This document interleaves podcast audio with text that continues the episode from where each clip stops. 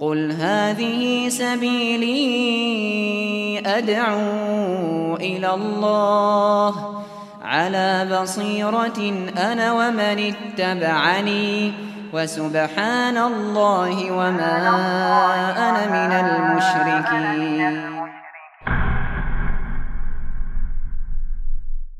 Bismillahirrahmanirrahim Assalamualaikum warahmatullahi wabarakatuh.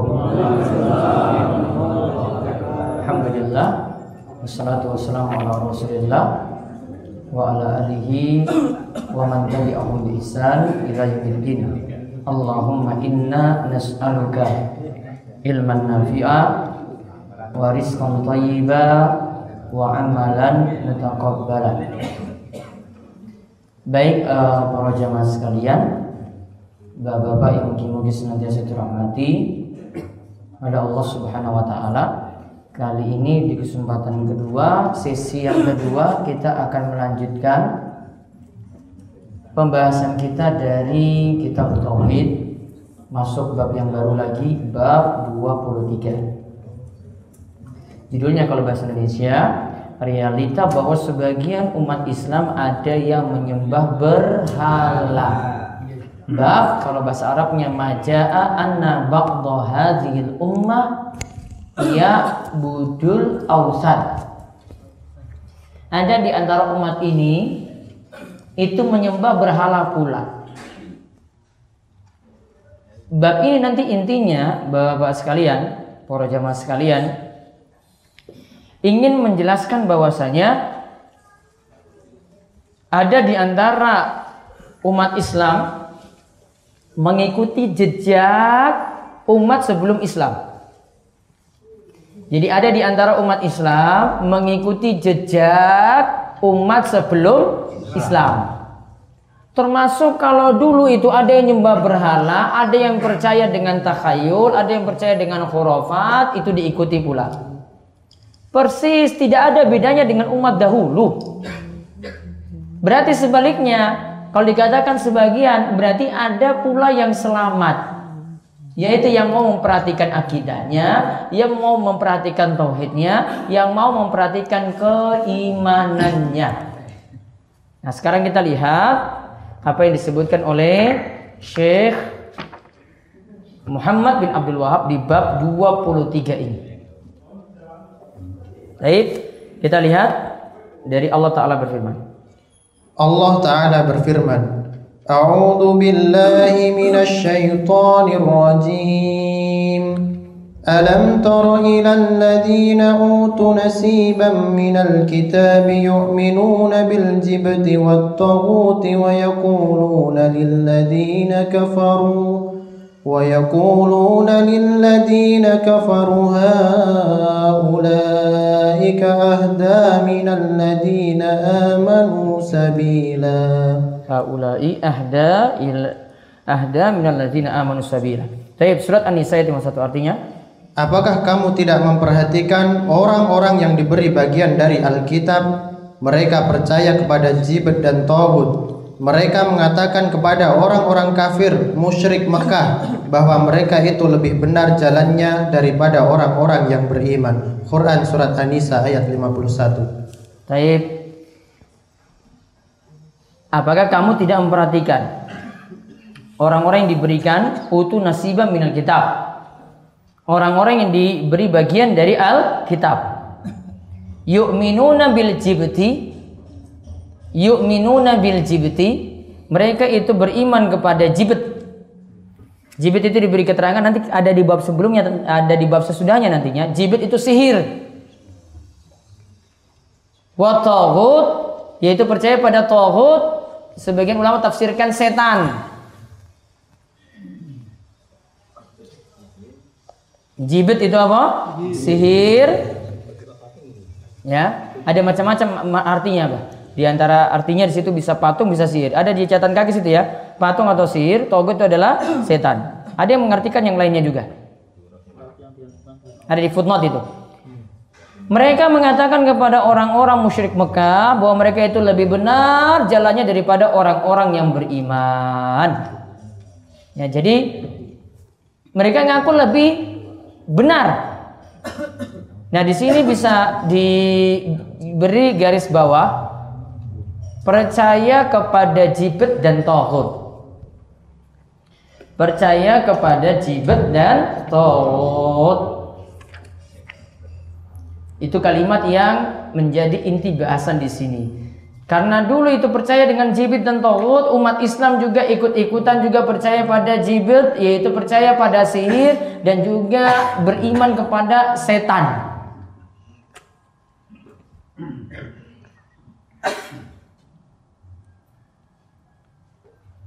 Padahal kita sudah punya rujukan, sudah punya kitab suci, sudah punya tuntunan dari Nabi SAW. Namun ada yang tidak meninggalkan pengagungan kepada jibet dan pengagungan kepada Tawud.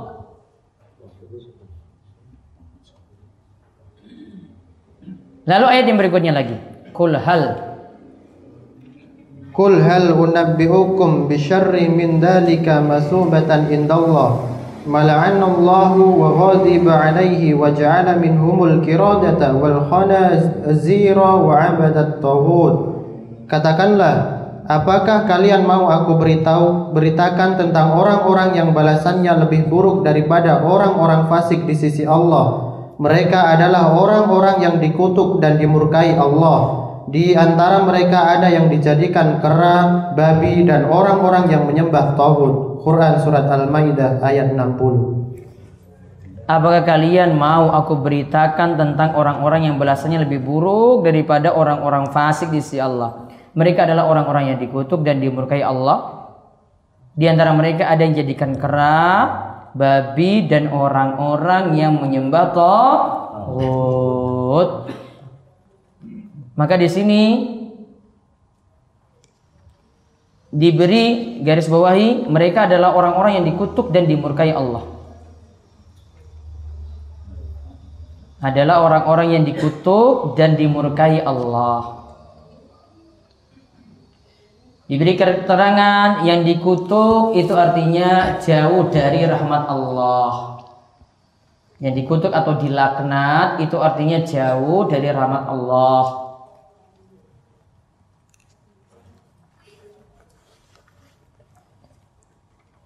Lalu yang dimurkai Allah artinya Allah tidak ridhoi setelah itu.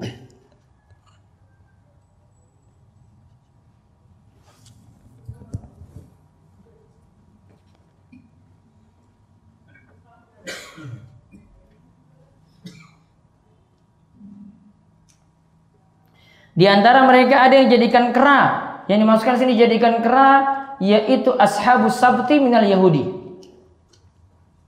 Tentang hari Sabtu yang diagungkan orang Yahudi yaitu di, diberi keterangan yang dijadikan kera di sini orang Yahudi.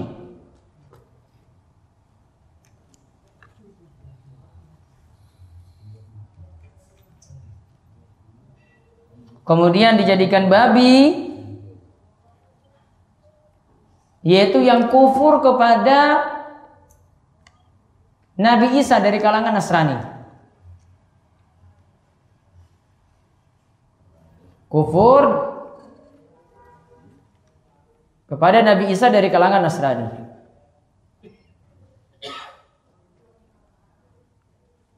Itu tidak mau mengikuti Nabi Isa.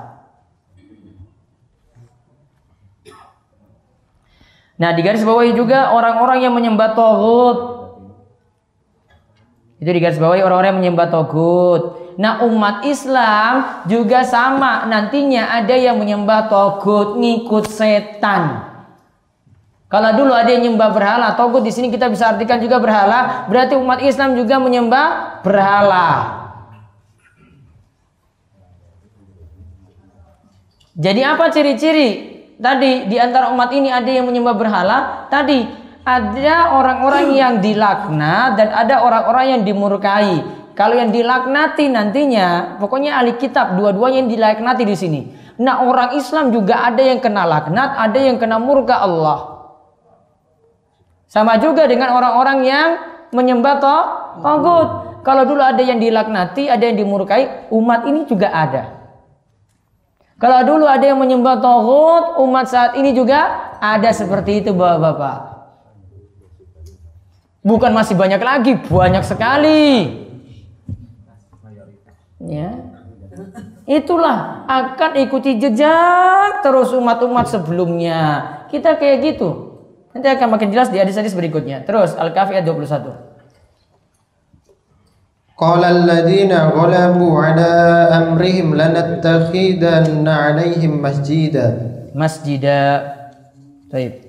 Orang-orang yang berkuasa atas urusan mereka berkata, Sesungguhnya kami akan mendirikan sebuah rumah peribadatan di atasnya. Sesungguhnya kami akan mendirikan semu, sebuah rumah peribadatan di atasnya di garis bawahi ilanat takidan alaihi masjidah kami akan mendirikan sebuah rumah peribadatan di atasnya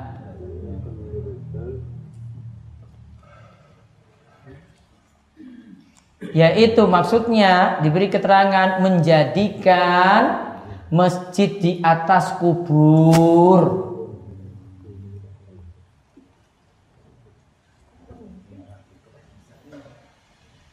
Maksudnya menjadikan masjid di atas kubur. Kalau dulu umat-umat sebelum kita seperti itu, wong Islam juga sama, ngikut-ngikut seperti itu pula. Kuburnya jadi satu dengan masjid, sudah kita bahas sebelumnya. Kubur jadi siji loh. Kalau masjid jadi siji. Ada enggak? Ada. Nah. Itu. Bahkan itu kalau sudah taraf wali, nggih, untuk kiai besar atau ustadz besar, wah, itu mendingan didirikan masjid di situ di kuburnya. Ya, didirikan masjid di situ. Biar didoakan terus kubur tadi. Ya memang di, dia tujuannya awalnya seperti didoakan terus, namun lama-lama akhirnya nganggap doa di masjid itu yang ada kuburnya lebih afdol. Lama-lama lagi minta pada penghuni kubur. Kita nggak bicara awal loh tadi. Awalnya kan tadi sudah tujuannya bagus tadi. Oh saya mau doakan tadi yang sudah mati kan, iya kan? Betul nggak? Betul. Itu kan baru di situ. Nganggap lagi wah kayaknya kok doanya khusus sekali saya doakan dia ya. Saya tambah lagi doa untuk saya kalau gitu. Jadi berdoa di situ, ya Allah, ya nganggap lebih afdol di sini. Atau dia sebut nama penghuni kubur tadi, ya Allah lewat perantaraan kiai kami ini ya Allah, mudahkanlah hajat-hajat kami. Utangku 6 miliar ya Allah. Orang percaya tenan loh ini. Tadi saya dapat dapat ini loh. Ustaz tolong didoakan teman saya seumuran dengan saya utangnya 6 M. Padahal lagi tolong puluhan tahun loh.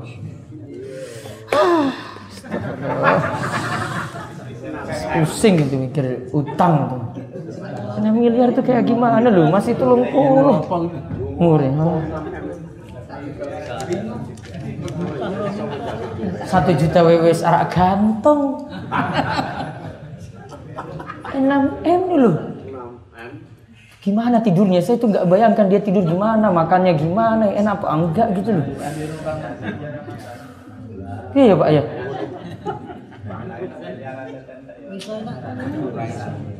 Oh rasa turun ah?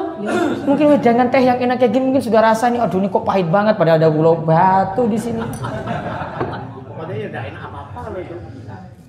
Nah, orang susah kayak kita deh, ini saya sengaja sebutkan ini. Orang susah kayak gitu. Pokoknya kalau ada yang ngomong itu, wah kemarin saya ke kuburan si Simbah itu loh, wah kiai itu tuh, masya Allah, ternyata itu terkabul doa saya itu. Utang sak berapa tadi? 6 m tadi, masya Allah terbuka semuanya jalan keluar. Percaya toh? Akhirnya datang juga. Bisa jadi bingung. Ya kan terfitnah dengan itu coba. Wah iki utangnya cepat lunas langsung 6 m tadi loh, 6 m. Langsung lunas. Si utangnya yang punya travel itu berapa? Berapa M itu? Hampir satu triliun ya? Oh, saya nggak tahu dia mau berobat di mana kayak gitu. Ya. Inilah misalnya datang sekali seperti terfitnah nggak orang-orang kalau lihat kayak gitu? ya akhirnya ikut ikutan nggak? Ikut ikutan. Wah ini tetanggaku ini katanya datang ke kubur itu, masya Allah doanya langsung terkabul. Anaknya punya penyakit ini langsung sembuh. Padahal kesembuhan ini bisa jadi istidrot loh. Ini bukan sembuh beneran loh ini. Ini memang sembuh lah, taruhlah sembuh. Namun itu ujiannya Allah berikan supaya tambah sesat terus. Makanya sudah saya ingatkan dari dulu, kalau kesembuhan, cari rizki, cari kekayaan itu bukan pentingkan saya dapat sehat, bukan. Saya bisa sembuh bukan, saya bisa sugih bukan. Yang penting berkah, Bapak sekalian. Poin pentingnya sini loh. Kalau ini jenengan nggak paham juga, ini loh sirik-sirik seperti ini terjadi. Awalnya dari fitnah seperti dulu, godaan dari harta dulu, godaan pingin sembuh dulu. Betul nggak gini? Ya. Orang susah apa pun, cara apa pun ditempuh Ini yang berobat ini ke pesantren itu ada yang punya kasus itu pokoknya nempuh cara apa pun itu istrinya nggak hamil-hamil mau ditidurin sama dukun wah jadi dukun gue penak banget loh jadi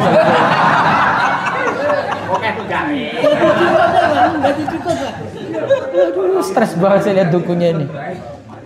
Kalau sudah genting kayak gitu, masa kayak gini percaya loh. Jadi kan kalau nggak percaya ini, ini benar nih saya sampai geleng-geleng sampai sekarang nih.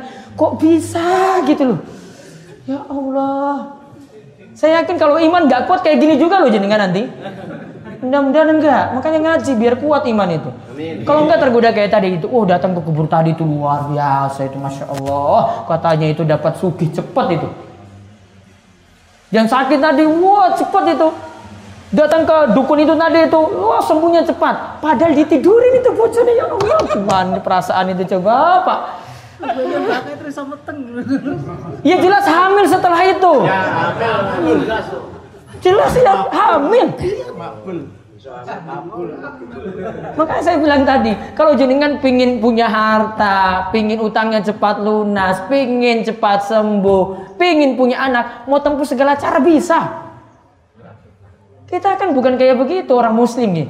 Orang muslim itu yang penting cari apa? Berkah. Kadang untuk dapat berkah ini butuh sabar. Gak usah tergiur dengan orang-orang bisa sembuh cepat. Gak usah tergiur dengan orang yang bisa sugih cepat. Sabar. Itu ujian itu. Kalau jenengan gak punya modal kayak gitu, ditambah iman juga gak pernah ngaji, tunggu aja nanti. Ujung-ujungnya sudah gak dapat dapat kesembuhan lagi, gak dapat solusi untuk masalah utang tadi. Pilihan akhirnya apa? Gantung. Itu paling cepat itu, selesai itu. Ya. Tapi belum selesai nanti di akhirat. Ya. Itu belum selesai di akhirat loh itu. Selesai di dunia itu, sudah selesai. Nah, belum selesai sampai mati itu, belum. Gitu. Terus, itu tadi ya. Ini berarti ayat Al-Kahfi ayat 21. Ada orang dulu itu yang jadikan masjidnya itu dengan kubur tadi. Masjidnya dibangun di atas kubur. Orang muslim juga sama. Ngikut. Nah sekarang kita lihat lagi hadis berikutnya. Orang muslim ngikut sampai satu jengkal pun itu dituruti terus sama seperti orang-orang sebelumnya. Abu Said. Abu Sa'id radhiyallahu anhu menuturkan bahwa Rasulullah sallallahu alaihi wasallam bersabda, "La tattabi'unna sunana man kana qablakum khadwal quddati bil quddati hatta law dakhalu juhra dabban la dakhaltum juhra dabbin? Itu juhra dabbin la dakhaltumuhu qalu ya Rasulullah al yahuda wan nasara qala faman Sungguh engkau akan mengikuti tradisi umat-umat sebelummu tahap demi tahap. Hingga kalaupun mereka masuk ke lubang dhob, hewan herbivora sejenis biawa, niscaya kalian akan ikut memasukinya. Para sahabat bertanya, Wahai Rasulullah, apakah umat-umat yang terdahulu itu adalah orang-orang Yahudi dan Nasrani? Nabi menjawab, lantas siapa lagi? Lantas siapa lagi? Di situ digaris bawahi Sungguh engkau akan mengikuti tradisi umat-umat sebelummu tahap demi tahap. Hazwal kuzza bil kuzza. Tahap demi tahap. Dalam hadis lain dikatakan sejengkal demi sejengkal. Ingin persis sama. Kalau ini kita dalam bahasan nyembah berhala, berarti kalau umat dulu itu nyembah berhala, tiang muslim juga sama. Yang ngaku muslim juga sama. Jika dulu itu ngagungkan kubur, orang muslim juga nanti ada yang ngagungkan kubur. Kalau dulu itu datang-datang minta pada kubur-kubur orang soleh, netap di situ, bertapa di situ, diam lama di situ, orang-orang muslim juga akan sama ikut seperti yang ada sebelumnya. Ya bukan berarti benar kalau ngikut sebelumnya. Kalau itu ajaran yang keliru menyelisih uh, Al-Quran dan menyelisih sunnah Nabi SAW, kita tidak katakan benar loh. Nah sekarang lihat lagi hadis yang panjang saking Imam Muslim.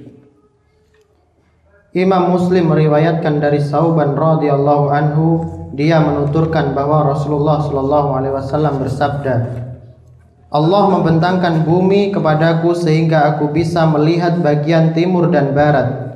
Sesungguhnya kekuasaan yang diraih umatku akan seluas belahan bumi yang dibentangkan kepadaku. Aku telah diberi dua perbendaharaan harta yaitu merah dan putih. Aku memohon kepada rohku agar umatku tidak dibinasakan dengan paceklik yang berkepanjangan dan jangan sampai mereka dikuasai oleh musuh yang bukan dari golongan mereka sendiri sehingga musuh itu akan merampas negeri mereka. Robku kemudian berfirman, Wahai Muhammad, sesungguhnya jika aku menetapkan suatu keputusan, maka keputusan itu tidak bisa dirubah lagi.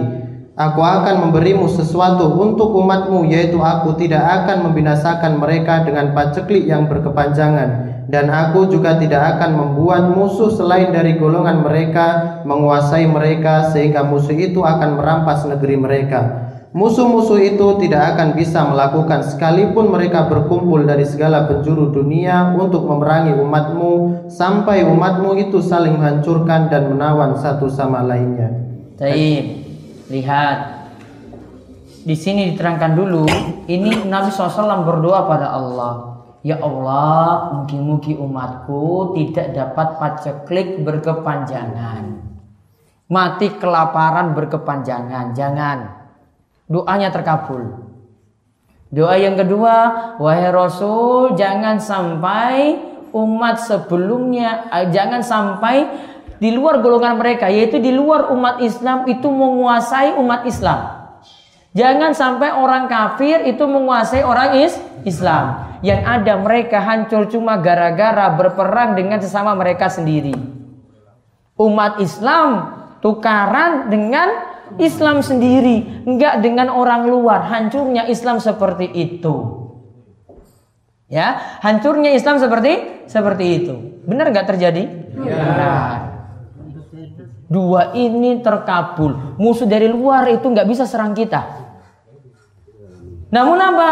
Ini loh, muslim karo muslim tukaran. Gak usah hancur karena luar. Kita gak perlu khawatir. Orang luar takut dengan kita. Namun kita akan hancur dengan golongan kita sendiri. Sesama umat muslim sendiri. Sama-sama muslim. Hancur sendiri seperti itu. Intinya di sini. Apa yang ingin diinginkan?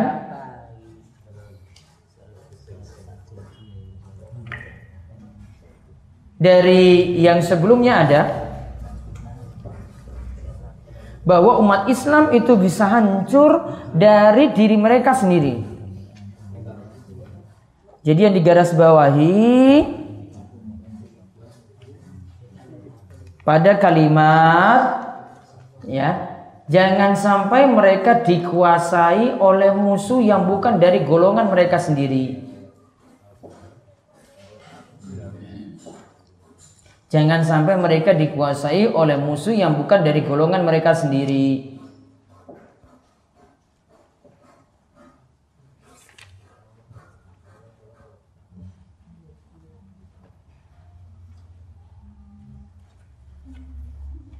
Kemudian yang kedua di garis bawahi aku akan maaf Wahai Muhammad, sesungguhnya jika aku menetapkan suatu keputusan, maka keputusan itu tidak bisa dirubah lagi. Wahai Muhammad, sesungguhnya jika aku menetapkan suatu keputusan, maka keputusan itu tidak bisa berubah lagi. Kalau Nabi itu katakan umat Islam itu akan sama seperti sebelumnya, maka itu tidak akan berubah lagi. Paham gak? Baik, selanjutnya hadis di atas. Hadis di atas diriwayatkan oleh Al-Barqani dalam kitab sahihnya dengan tambahan Sesungguhnya yang aku khawatirkan dari umatku adalah adanya pemimpin yang menyesatkan.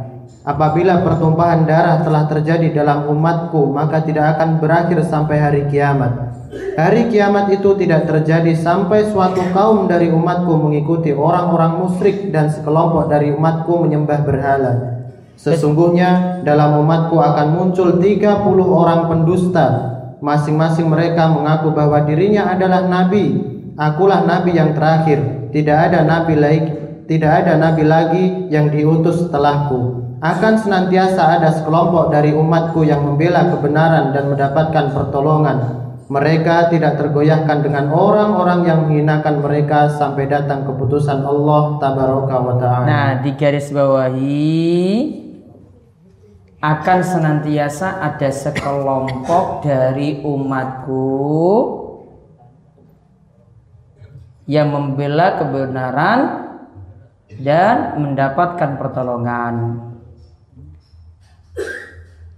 Juga garis bawahi di atasnya lagi hari kiamat itu tidak terjadi sampai suatu kaum dari umatku mengikuti orang-orang musyrik dan sekelompok dari umatku menyembah berhala. Jadi kita akan mengikuti orang musyrik.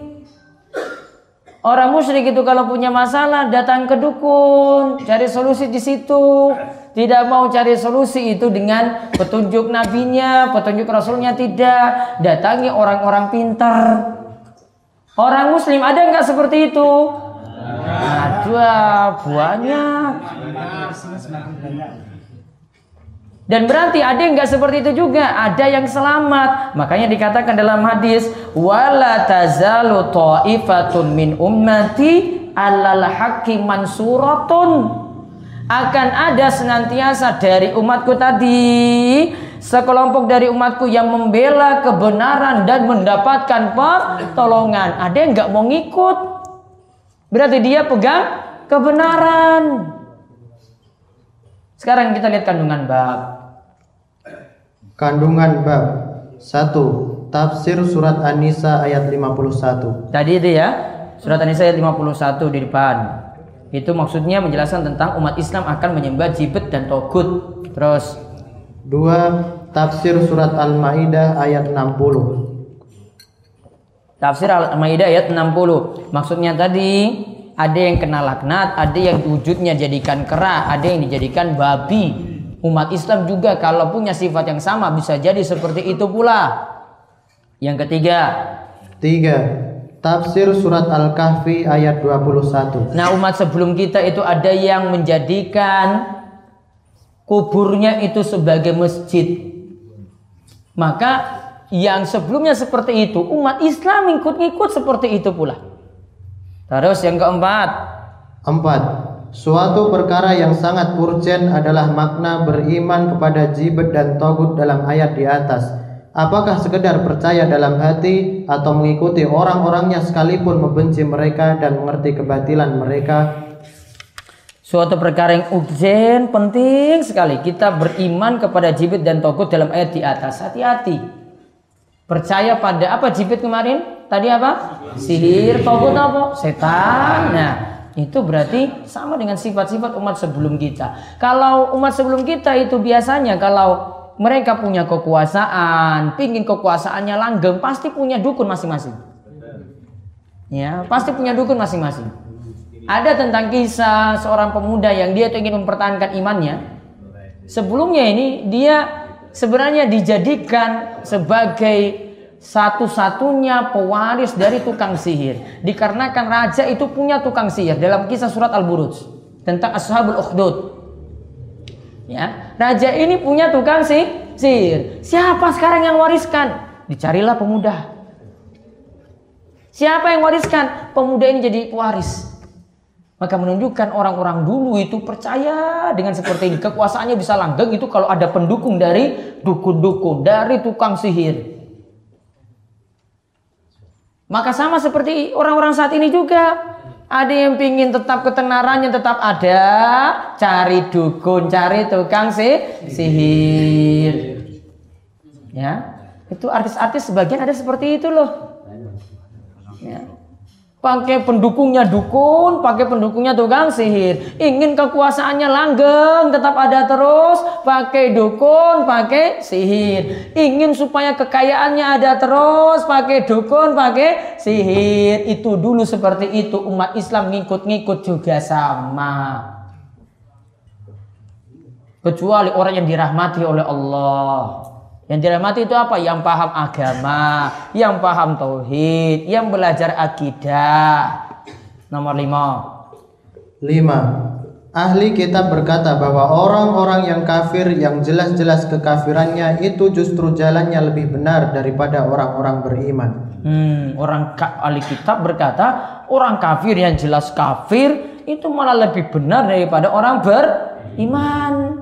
Gapan keliru seperti ini. Terus yang keenam. Enam.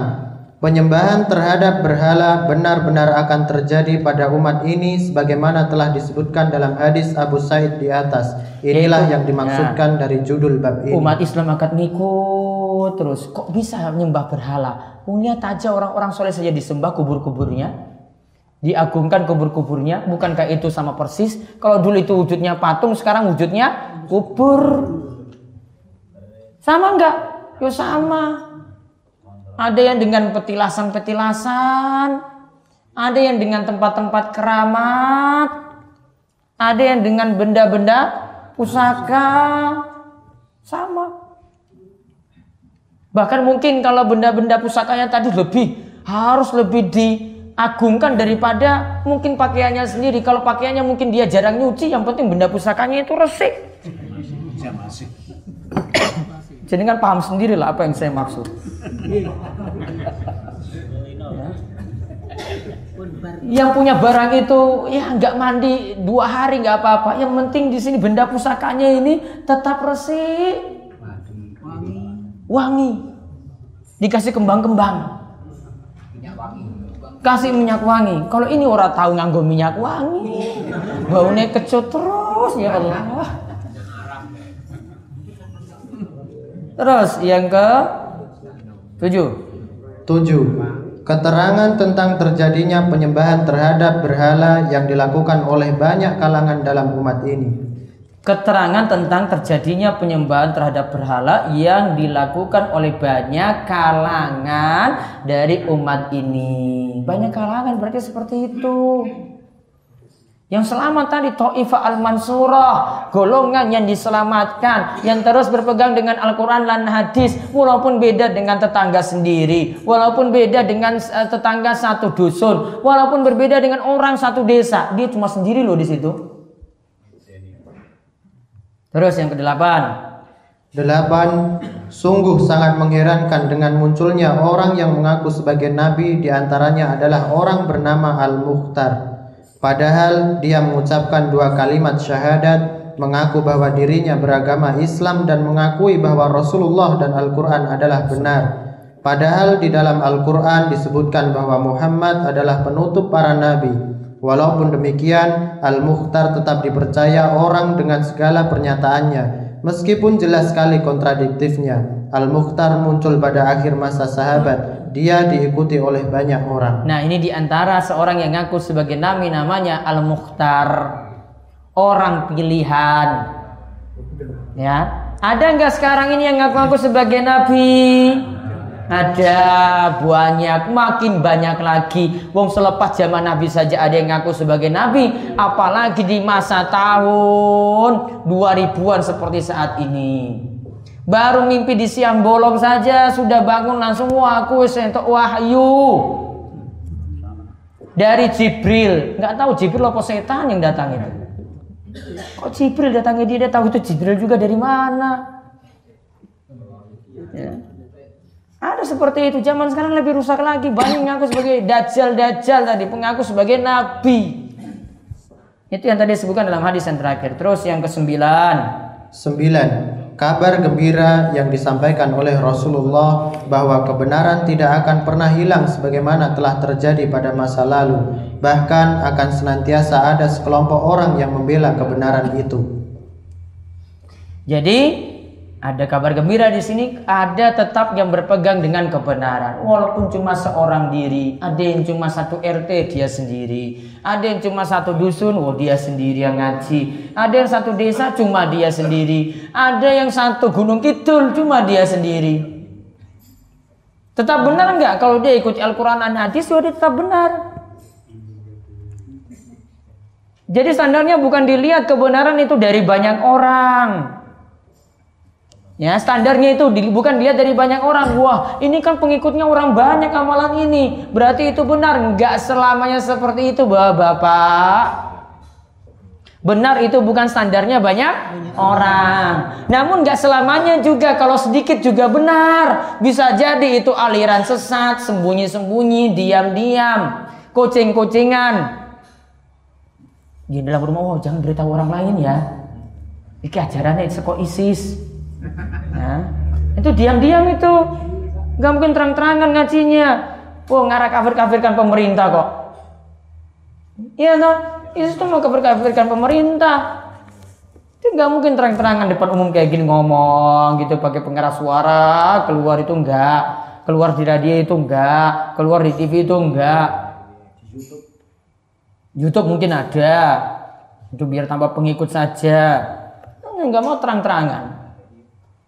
Terus yang ke 10 10. Tanda yang menonjol dari kelompok pembela kebenaran itu adalah walaupun jumlah mereka sedikit akan tetapi mereka tidak tergoyahkan dengan adanya orang yang menghina dan menentang mereka. Walaupun jumlahnya sedikit, terasing, guroba, mau ada yang ngomongin sana sini, tetap sabar.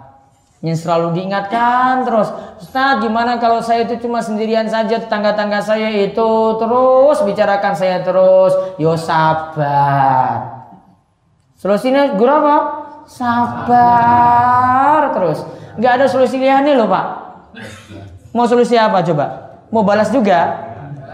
Hah? Mau balas? Ujungnya cuma sendiri. Apa kalau ketemu di jalan nanti mau dijotos, mau dipukul langsung? Enggak. Solusinya cuma satu, sabar. Ya, terus yang ke-11.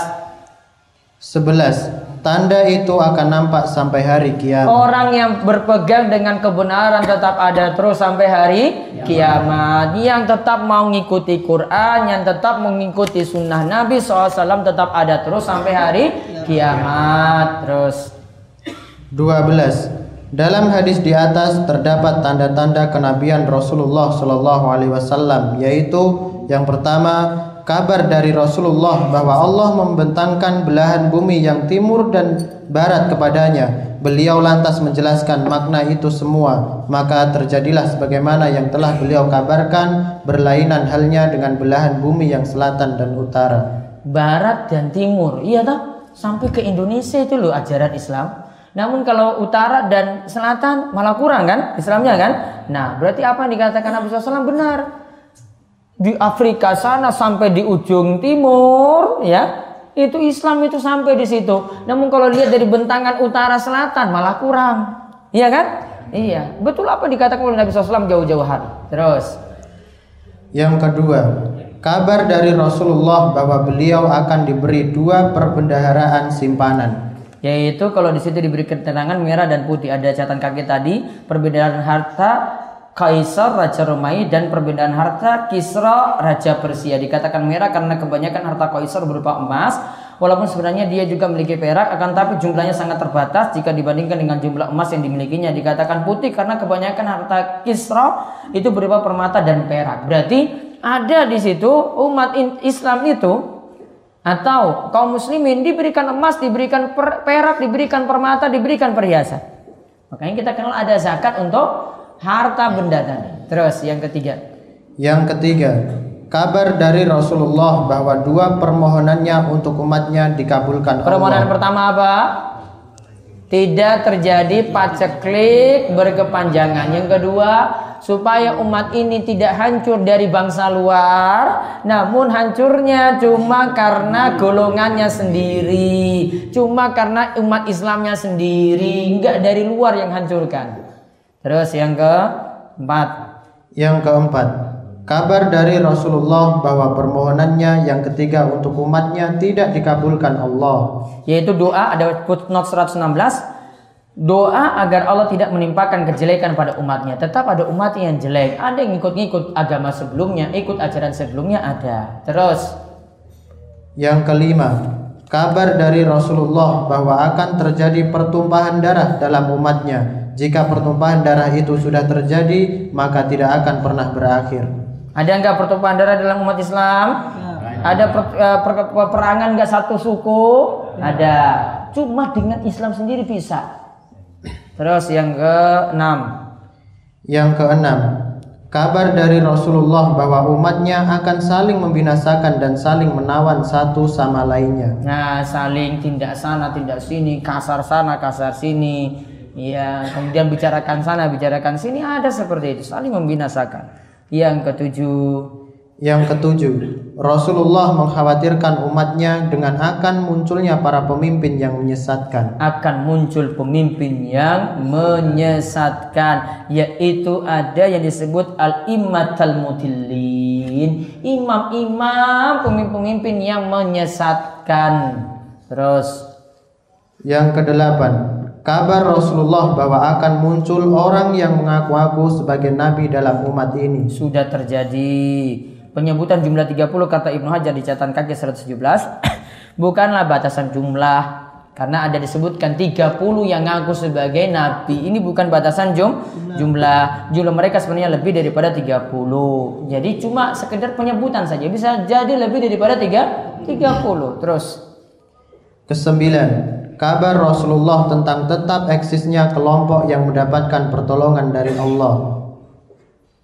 Tetap eksisnya kelompok yang disebut at-ta'ifah al-mansurah yang dapat pertolongan dari Allah, yaitu dia pegang teguh ajaran Al-Qur'an, pegang teguh ajaran hadis Nabi Shallallahu alaihi wasallam. Terus Segala yang dikabarkan Rasulullah Shallallahu Alaihi Wasallam benar-benar terjadi persis seperti yang beliau beritakan, walaupun semua yang, dikabi- yang dikabarkan itu adalah sesuatu yang berada di luar jangkauan akal. nah akal kita nggak masuk, pokoknya diimani saja. Nomor telulas 13. Sesuatu yang beliau takutkan menimpa umatnya adalah sebatas munculnya para pemimpin yang menyesatkan. Ya, terus ya tadi yang dikhawatirkan ada pemimpin-pemimpin yang menyesatkan. 14 14. Sesuatu yang perlu diperhatikan di sini adalah tentang makna penyembahan berhala. tentang makna penyembahan berhala. Ada yang ya'budul ausan, itu umat sebelumnya, umat Islam ngikut-ngikut. Wallahu alam bisawab. Mungkin-mungkin kita dapat petunjuk untuk tidak mengikuti jejak-jejak umat sebelumnya yang jelek yang telah dibinasakan oleh Allah. Baik, silahkan jika ada yang bertanya sebelum istirahat. Monggo satu. Assalamualaikum warahmatullahi wabarakatuh. Waalaikumsalam. Silakan sebelah kanan.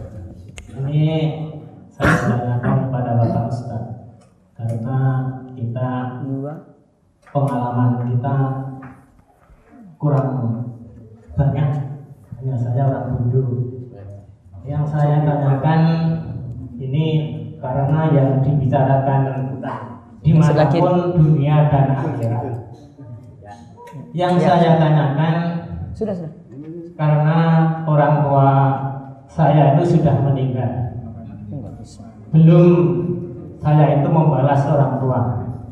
Ini hanya balasan saya setiap kita sholat fardu itu saya mendoakan mendoakan orang tua saya dengan bacaan al-fatihah. Bapak juga al-fatihah, ibu saya juga al-fatihah. Itu menurut kepercayaan dapat mengurangi dosa-dosa di dalam kubur. Itu apakah benar atau apakah tidak benar? Baik. Itu cukup sekian. Assalamualaikum warahmatullahi wabarakatuh. Baik, satu pertanyaan saja dulu. Yang pertama perlu diingat, Al-Fatihah itu berdoa atau maca surat? Surat.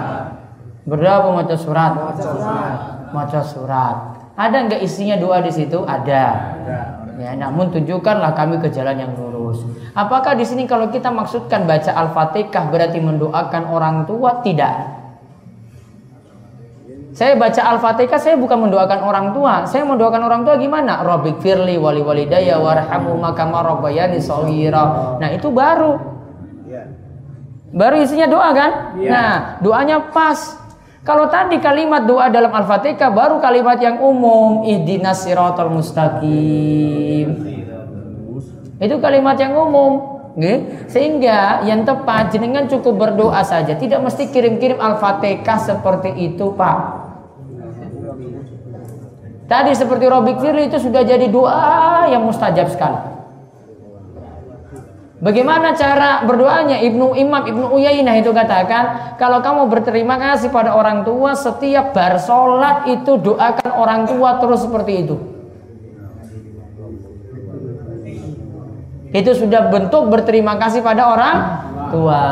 Wallahu a'lam bishawab. Terima kasih. Assalamualaikum warahmatullahi wabarakatuh. Waalaikumsalam warahmatullahi wabarakatuh. Biar Udah, dengar. uh, akan saya tanyakan sejak dulu tapi baru tadi mantap saya tanyakan. Masalah gini Ustaz.